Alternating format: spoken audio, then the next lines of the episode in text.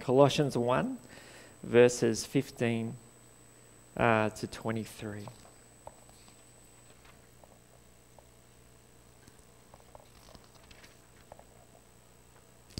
The Son is the image of the invisible God, the firstborn over all creation. For in him all things were created, things in heaven and on earth, visible and invisible, whether thrones or powers or rulers or authorities. All things have been created through him and for him. He is before all things, and in him all things hold together. And he is the body of uh, the church. He is the beginning and the firstborn from among the dead, so that in everything he might have the supremacy. For God was pleased to have all his fullness dwell in him, and through him to reconcile to himself all things, whether things on earth or things in heaven, by making peace through his blood shed on a cross. Once you were alienated from God and you were enemies in your minds because of your evil behavior. But now he has reconciled you by Christ's physical body through death to present you holy in his sight, without blemish and free from accusation. If you continue in your faith, established and firm, and do not move from the hope held out in the gospel. This is the gospel that you've heard and that has been proclaimed to every creature under heaven, and of which I, Paul, have become a servant. Let me pray. Father God, we pray that the meditations of our hearts and the words of my mouth might be pleasing in your sight. In Jesus' name, amen. When I was uh, younger, I really loved the basketballer Michael Jordan. Uh, I really wanted to be like him. Uh, I actually, in my bedroom, my brother bought me for Christmas one year a door length poster of Michael Jordan flying through the sky about to do a slam dunk. Um, now, what was unusual about this is um, I never played basketball. I played rugby league and soccer for most of my teen years. But uh, here I was wanting to be like a basketballer, even though I couldn't jump, I couldn't shoot, uh, I couldn't do many of the things that Michael Jordan can do. Um, I don't know if you know this, but there was even a song about wanting to be like Mike. I won't sing it to you because of my voice, but it goes, Mike, I want to be like Mike. And right at the end, of course, you find out it's an ad, and Michael Jordan drinks some Gatorade. And look, I, I found myself drinking Gatorade and buying Nike shoes, all in an attempt to be like this hero.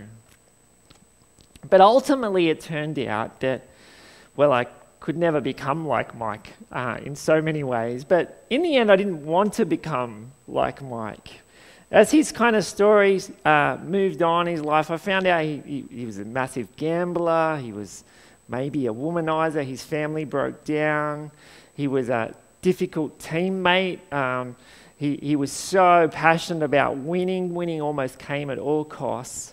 And he was kind of this disappointing image of someone that I was aiming to be like. Well, when we come to the story of the Bible, we find out uh, a very core part of our purpose and calling in human beings is to be an, an image or a representative of God here on earth.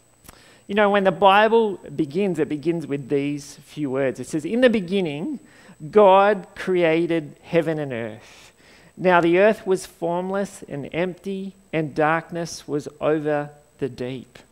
So we have this picture here of a formless, uh, watery, void wasteland, a deep abyss. And then God steps into this picture and, and things burst to life. So he creates three canvases of sky, earth, and sea. And then he fills these different canvases uh, with beautiful life, uh, beautiful plants, animals. And uh, he blesses the creation that he's made and he calls it good.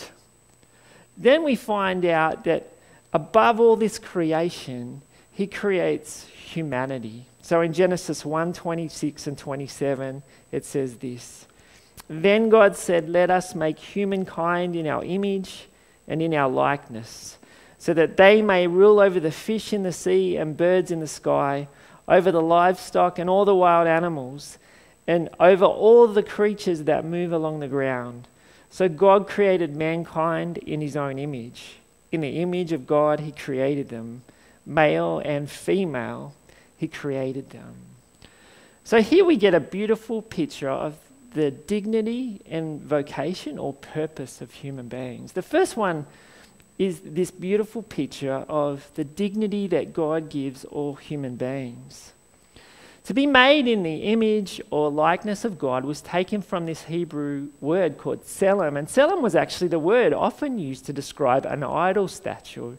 And how this would often work in the ancient Near East is once a temple was built, a, a, a statue of the god was put there to be God's representative.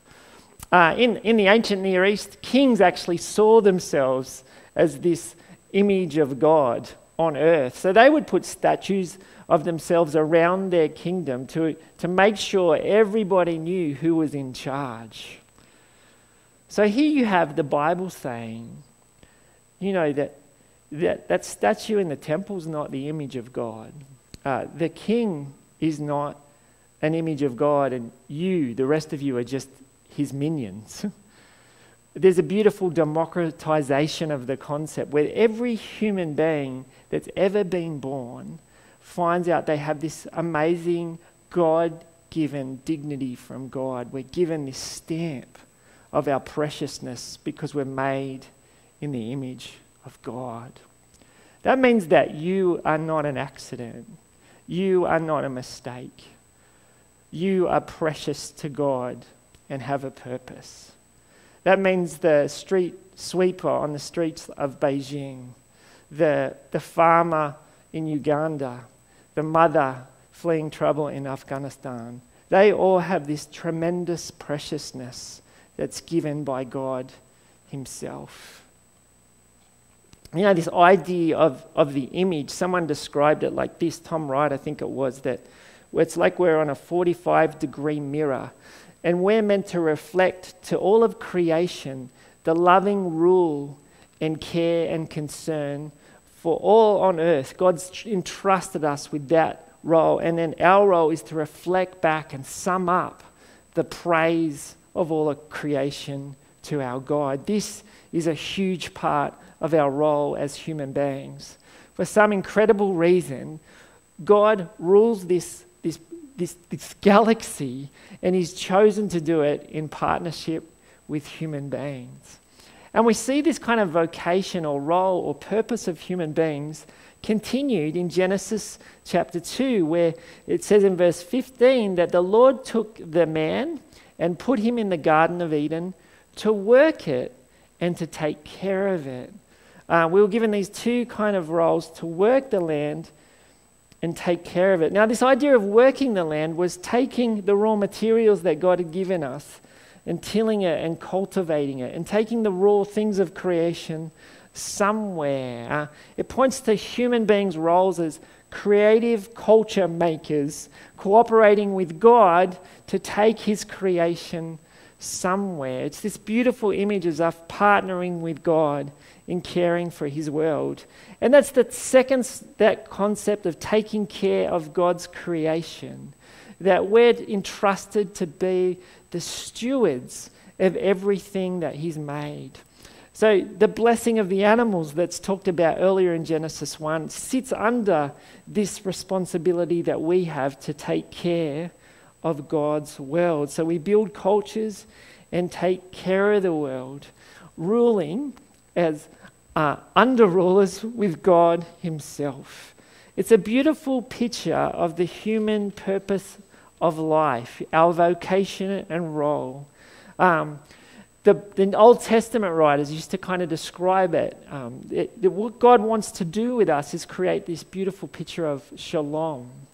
Uh, an Old Testament scholar called Nicholas Wolterstorff says this about shalom. He says, Shalom, in the first place, incorporates right, harmonious relationships to God and delight in His service.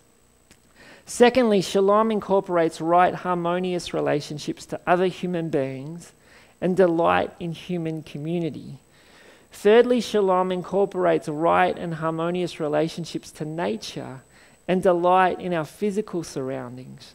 Shalom comes when we bodily creatures, not disembodied souls, shape our world with our labor and find fulfillment in doing and delight in the results. This is the purpose God gave human beings. Now, we could go on forever about this, but this, this idea of God created us to, for relationship with Him, to walk in intimacy with Him, and then to love and care for one another and care for the world He's given us, sums up so much of what He's put us on earth here for. But when you read the story of the Bible, you find out that that's not the way things are. Like we have echoes of this experience or hints of it, but it often seems like the world is broken. Like we taste the brokenness in our sense of alienation and separation from God. We taste it in our human relationships, whether, it's brokenness within our own family or it's international conflict. Uh, we see it in creation, where we, to use biblical language, that creation is groaning under the weight of bearing with us as unjust rulers. See, the world is broken. And the Bible describes this brokenness with this really diverse and clever vocabulary. Some would say it's old fashioned, but it's profound. The Bible uses three words to describe this dilemma commonly talks about the idea of sin, iniquity, and transgression. Behind this idea of, of sin, it, it, one of its very first uses is someone's firing a slingshot and they just miss. It's kind of missing your mark that, that God had created us in his image, but we missed, we missed that. We missed the purpose for which we were made. Um, the second idea is iniquity, and that's the idea, its root idea is crookedness. So we were meant to be kind of straight and, and to keep on the path. In, in that path would be flourishing. But we've wandered away from that path. We've wandered away from the very vocation that God has called us to. And, and the final word he uses is transgression. And the truth is, you can't transgress uh, against someone in the Old Testament. You can only transgress with them because to transgress is from this Hebrew word pashah, which means to betray a relationship that you already have. So often it's translated as rebel, or because it, it talks about you have this relationship and you turn your back on that relationship and you break trust. This idea of missing the mark, of going crooked, of, of, uh, of betraying relationship, all puts this picture together of this, this beautiful vocation we had as image bearers has become fractured and broken like a broken mirror. And it's true for every human being. So, a, a really insightful writer called Alexander Solzhenitsyn wrote this. He said, The line separating good and evil passes not through states, nor between classes, nor between political parties either but right through every human heart and through all human hearts. This line shifts inside us, it oscillates with the years. And even with the hearts overwhelmed by evil, one small bridgehead of good is retained. So there's this, there's this paradox, a deep paradox about human beings. We're, we're made in the image of God, full of all this potential, and there are traces remain of it but on the other hand, we're deeply fractured and broken and not the way that it was meant to be. It's like, it's like God has given us this superpower as image bearers. And you know the old superhero movies where you find out this, this superhero has these incredible powers, but then they go rogue and they use all those powers that were intended for good are then used for destruction and evil. Well, that's a picture of where humanity is. God has given us so much, but He hasn't taken away the influence and the power. But we use it and we break and mar the world that He's made. The ones who suffer the most as a result, according to Scripture, is often the poor and the most vulnerable. So the Bible talks about this quartet of the vulnerable, and that's the poor, the widow, the orphan, and the foreigner or the refugee. So often, when the scriptures talk about the justice of God, it quickly then moves on to those who's received the least justice in this world, those that are genuinely vulnerable. So we, we feel or see most the brokenness of the world where the world is most vulnerable. So, for example, we, we know COVID has been terrible for us. It's broken, broken down our communities in many ways. Uh, we know the mental health um, impacts, the economic impacts. We're, we're going to be living these out for years to come, aren't we? It's been a really difficult time. And uh, we know the effects on those in the poorest parts of the world are even compounded more significantly.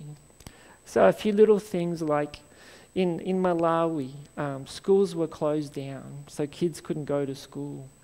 Uh, mums and dads couldn't afford to, to look after their children, so they started to marry their, their daughters off as children. So, in the last two years, child marriage has been on a steep increase.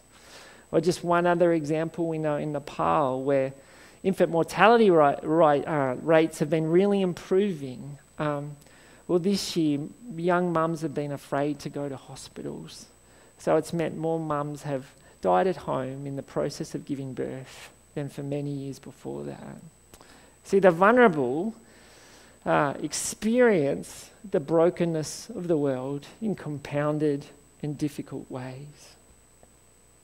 Now, the story of the Bible is interesting because God never gives up on his original plan. Uh, he never gives up on his special relationship with human beings. Uh, and, and the hope of the scripture is that God will give people, He'll renew our vocation, He'll renew our purpose in His renewed creation. And this is what every biblical book from Genesis on is talking about. See, the, the Bible from Genesis 12 on initiates this amazing rescue plan that begins with uh, one man, Abraham, um, and, and chooses him to, to grow him into a nation to be a blessing to the world. His descendants uh, become a nation, uh, the nation of Israel, and they're given this extraordinary calling You will be my treasured possession. Although the whole earth is mine, you will be for me a kingdom of priests and holy nations. These are the words you are to speak to the Israelites. So, so God chose a people to begin this, this plan of redemption and rescue and bringing us back into relationship with God. But as you read the story of the scripture, you'll find out even Israel, like the first humans in Genesis 1 to 11, they fail again. They have priests, but the priests play play casual with holy things. They have kings who go, to, who go corrupt. They have prophets who speak their own words motivated by money. They have temples that are desecrated. But it creates this deep tension in the biblical story and longing for someone at last to come and be the faithful one, to be the image bearer. And now you read that in the stories, of course, in Matthew, Mark, Luke, and John, where Jesus steps onto the stage of the human history.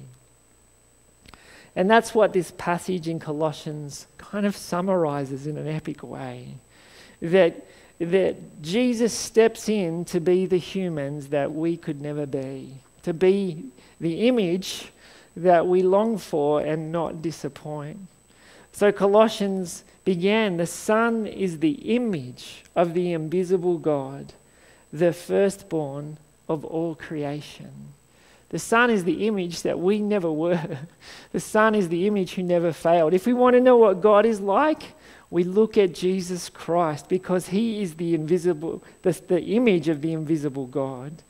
But then it goes on to talk about how the Son is the, the epic uh, creator of all that is. For in him, Jesus, all things were created, things in heaven and on earth, visible and invisible, whether thrones or powers or rulers or authorities. All things have been created through him and for him. He is before all things, and in him all things hold together. See, the Son reveals the face of the Father. If we want to know what God's like, we look at Jesus. But then we find out that it's part of this epic story.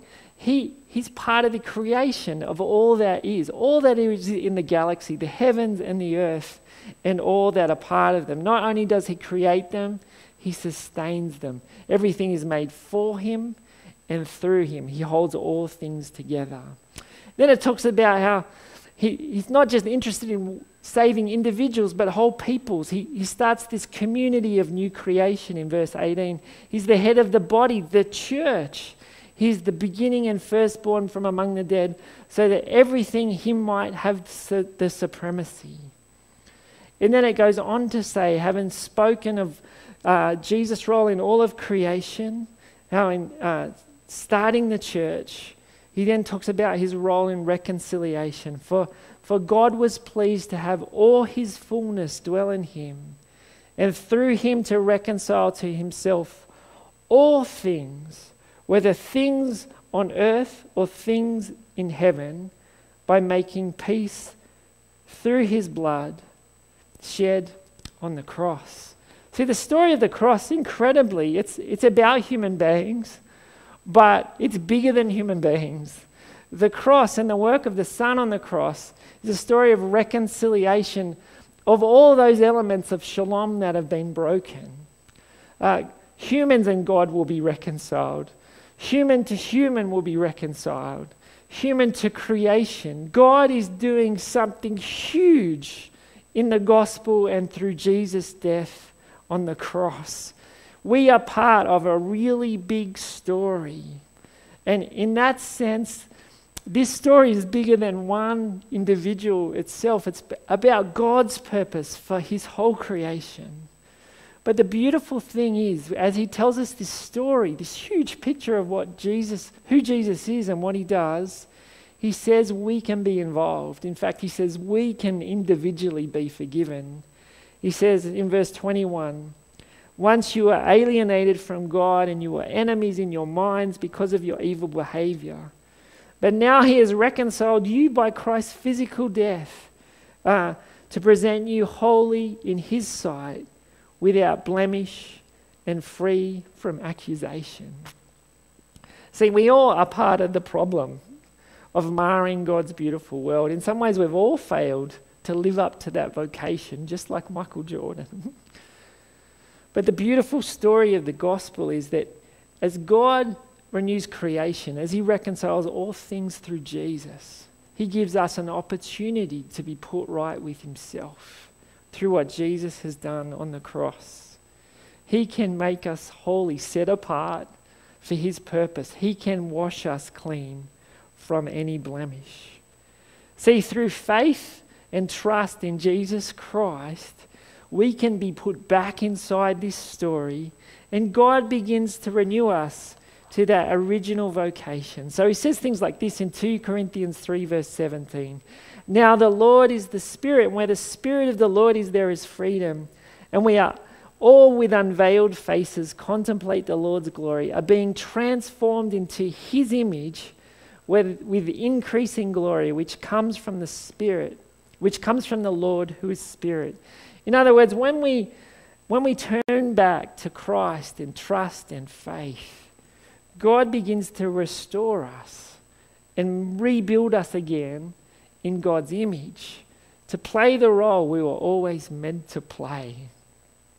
You know, in Ephesians 2 8 and 10, it says, This for it is by grace you've been saved through faith, and this is not from yourself. It is the gift of God, not by works, so that no one can boast. For we are God's handiwork, created in Christ Jesus to do good works, which God prepared in advance for us to do. God restores us to this sense of vocation, of reflecting uh, the wisdom of God to all of creation, walking with Him, walking with one another, walking with creation. Well, what does this look like? Well, it looks like many things, and in some ways, our whole life is about working out what it means to walk this story in the place that God has put us, wherever that might be. But one little uh, vision of this for us happened in Cambodia. Uk, Uk Meng was a 77 year old villager from Cambodia in one of the areas that were, was a stronghold for the Khmer Rouge.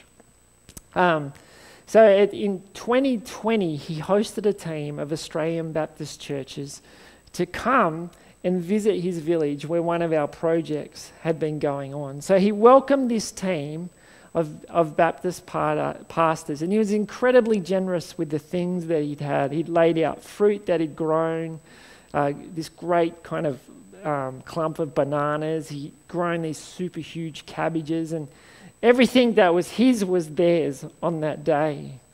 Uh, Ukmeng had become a village leader, uh, someone who was playing a key role in learning new agricultural techniques and teaching them to his village and lifting the standard of life in that village. But it hadn't always been that way. Like I said, Ukmeng came from a region where the Khmer Rouge were active. And he was threatened with his life um, that if he didn't join the Khmer Rouge, they would kill him and kill his family. So he joined the Khmer Rouge.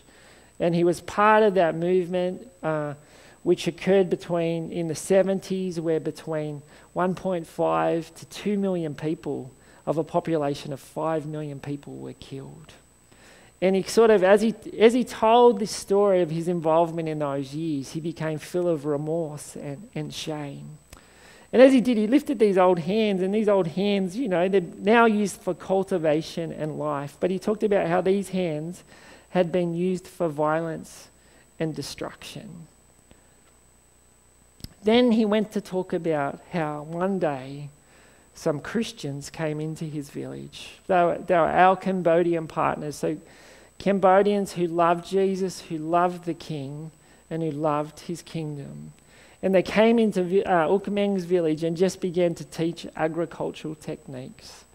Uh, how, to, how to use the diversity of crops so you get more yields in a year so you can get to go to market um, how to do soil improvement. And what happens, he began to implement them, and things began to turn for his village. Not only did he enough to, have enough to eat for himself, but also his family. And, and then it got to the point where once a month he now holds a celebration in his village and he just provides food for everyone. And uh, as, as the pastor sat and heard Ukameng's story and the difference that had happened for him in their village, one of the pastors uh, offered to finish the day just by, by praying. So he, he, he asked everyone to bow in prayer, and they had a translator, and they began to pray. And he, he prayed and he said his Amen, ah, expecting everything to be finished. And then he, then he heard this old Cambodian voice pipe up. And he opened his eyes, and there was Ukameng with his hands lifted in prayer. And he was giving thanks to God, but he was also praying a prayer of blessing to the team that had come and shared so generously with him. These old hands that were used for violence were now being used for blessing. See, that's what the story of redemption does. That's what Jesus does for a life when he touches us. He takes something that's broken, renews it, and starts to use it for good. This morning, I just wanted to encourage you to step into God's purpose for your life. I'd encourage you to have this picture of your vocation where you're precious, you're made for so much by God. But I'd also like to acknowledge your, your brokenness, that things haven't gone right, that you're not all that God created you to be. But I want you to know that Jesus loves you and can restore you. And as you turn back to Him, He'll begin to remake you. He'll, he'll create in you the very thing that you are always meant to be and to do. And then I get I encourage you to get on with the work of being part of redemption, walking with our missionary God in His world. Amen. Let me pray. Father God, I give you thanks for who you are and your grand purposes, that indeed we have a purpose in life. Indeed, we have a God who can renew and restore and remake us. God, we, we just confess our need for you, that we're part of the problem. But you step in in Jesus and change everything. Help us to walk in your ways. In Jesus' name, amen.